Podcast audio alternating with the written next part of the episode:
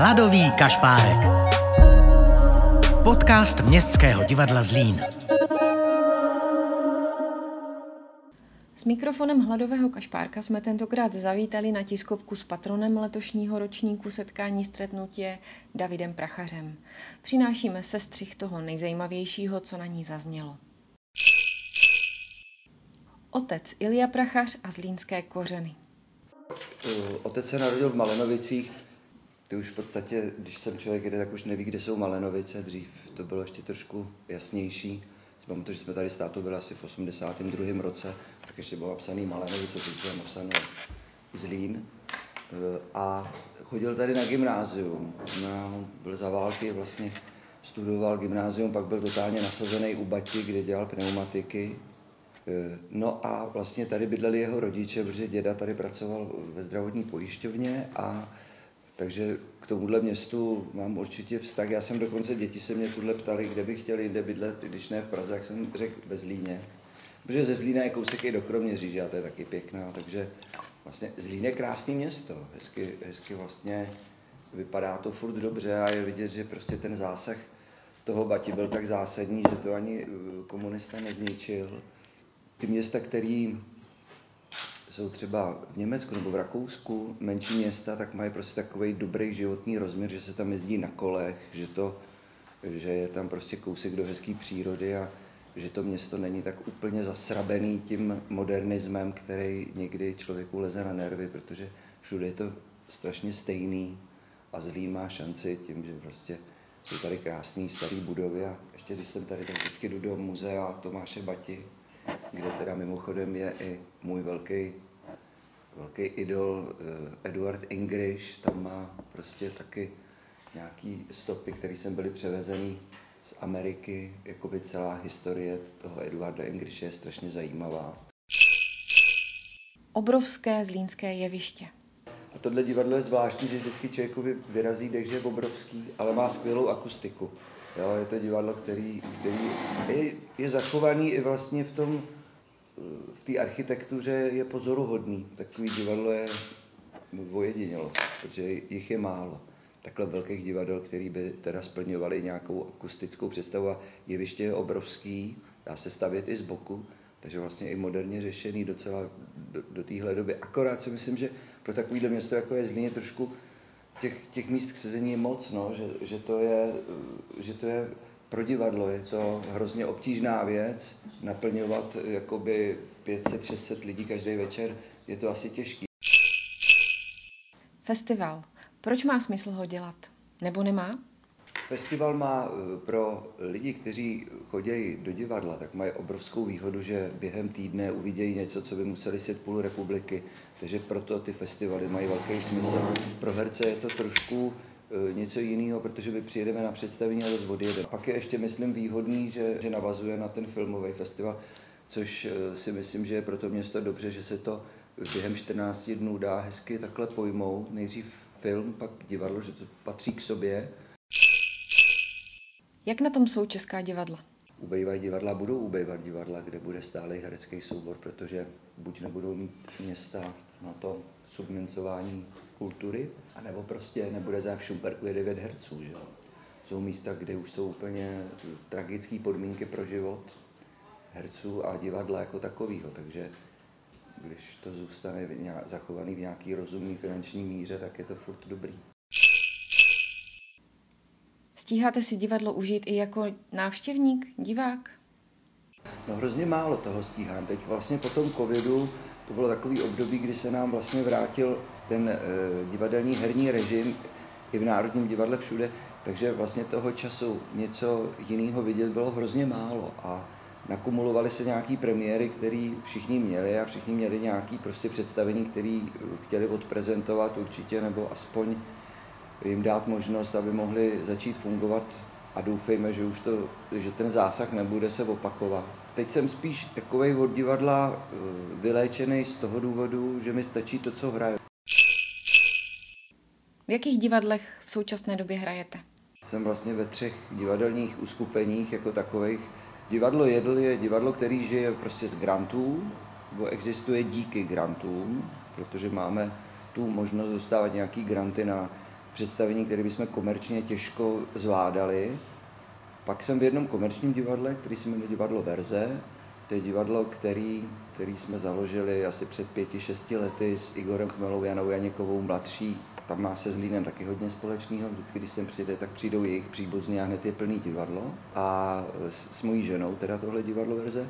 Pak jsem podnikal jedno divadelní představení se svým synem, s Pavlem Fajtem, to jsme prodělali strašných peněz, protože jsme to měli ve vlastní režii. A pak jsem v Národním divadle, takže to je úplně státní instituce zaštítěná ministerstvem kultury. Takže eh, vlastně vidím, jak ty divadla fungují ve všech možných variacích. A ukazuje se, že teď to budou mít nejtěžší ty komerční divadla, nedotovaný, nebo divadla, které žijou ze vstupního, protože jsou závislí na třeba na nějaký zájezdové činnosti, ta ubyde, protože peněz bude teď na kulturu míň určitě. A změnila se situace, lidi už vážejí jestli půjdou do divadla, nebo jestli zůstanou doma, nebo jestli, jestli ty peníze neinvestují do něčeho jiného. Ubyde určitě divadel a ubyde uh, organizací, které budou schopní se v tom novém prostě finančním sektoru pohybovat. A to je katastrofický plán. A ten optimistický je, že i to se divadlo dá hrát i v zimě a venku. Na setkání stretnutí jste vystoupil se souborem Jedl. Jak vznikl? Při 40 lety jsem potkal na schodech na Damu Honzu Nebeskýho.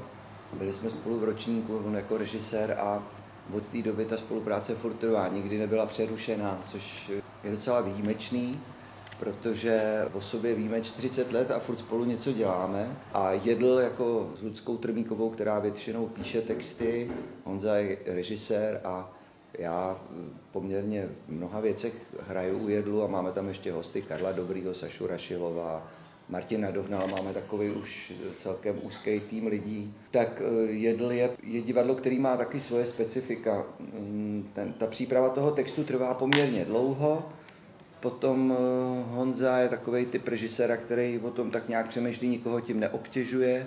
A pak to zkoušení je velice rychlý, protože už se neunavujeme nějakým eh, dlouhodobým zkoušením, který je kontraproduktivní z toho důvodu, když už se lidi dobře znají, tak už není o čem tak strašně mudrovat a to představení musíme taky technologicky udělat třeba, protože máme pronajatý prostory, my jsme nucený prostě to, to představení tak jako tak naskoušet třeba za 10 dní, ale to vyžaduje prostě samozřejmě přípravu, umět text.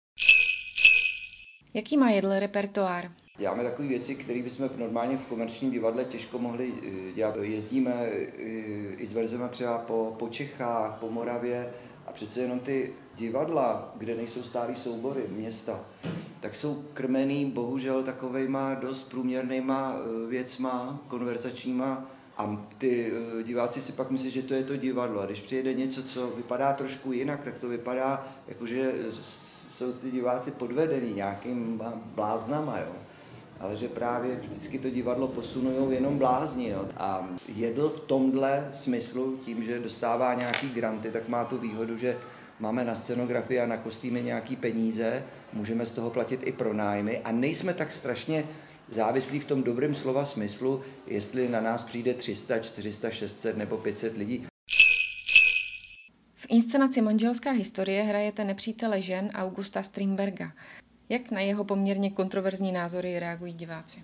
Zrovna Strindberg, tak to určitě někdo to nestráví, jo? To, to jako chápu. Ale vždycky ty extrémní věci jsou těžko pro někoho stravitelné a pro někoho je to zase něco, co i kdyby si pamatoval část z toho, tak je to nějaký zážitek, který třeba nezapomene a jenom stačí jenom kousek z toho představení když v něm zůstane otisklý, protože nejhorší jsou takový ty představení, co protečou a jdete na tramvaj a už ani nevíte, co, jo, jestli to bylo dobrý nebo blbý, jak jsem se zasmála, jo.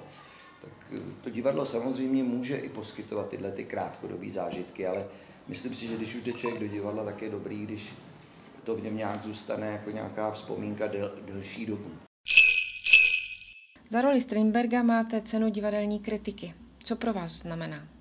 To ocenění většinou eh, nějak součet více těch věcí dohromady a je to prostě ocenění, který je vždycky jako pro dotyčného příjemný, ale zároveň nic neznamená, protože eh, ty měřítka není to skok do dálky, jo, nebo těchto věcí se to nedá poměřovat. Teď jsme zrovna hráli, teď jsem hrál uh, takovou věc, co jsem i režíroval, protože mě baví i se tam něco režírovat, tak jsme teď třeba dělali Pravý západ s Igorem Chmelou, s Honzou Zadražilem. To je skvělé představení, uh, který uh, máme v divadle Verze, a vlastně, když je člověk jako režisér a dívá se na ty kolegy, tak zase tu práci vidí trošku jinak, jo? Že, že, že vidí ty možnosti, nebo to, co člověk sám sebe nevidí při představení, když hraje. Čím divadlo nejvíc trpí? Myslím si, že některé divadelní představení trpějí tím, že se netrefějí zrovna do té doby. Jo. Když bylo před covidem, tak bylo plno představení, které se pak zdernierovaly a přestaly fungovat, že divadlo vždycky je teď a není, nedá se to konzervovat. Některé představení na to doplatili vlastně na celou tu, na celou tu situaci kolem covidu. Byly to dva, dva roky, kdy se to všechno prostě sesulo.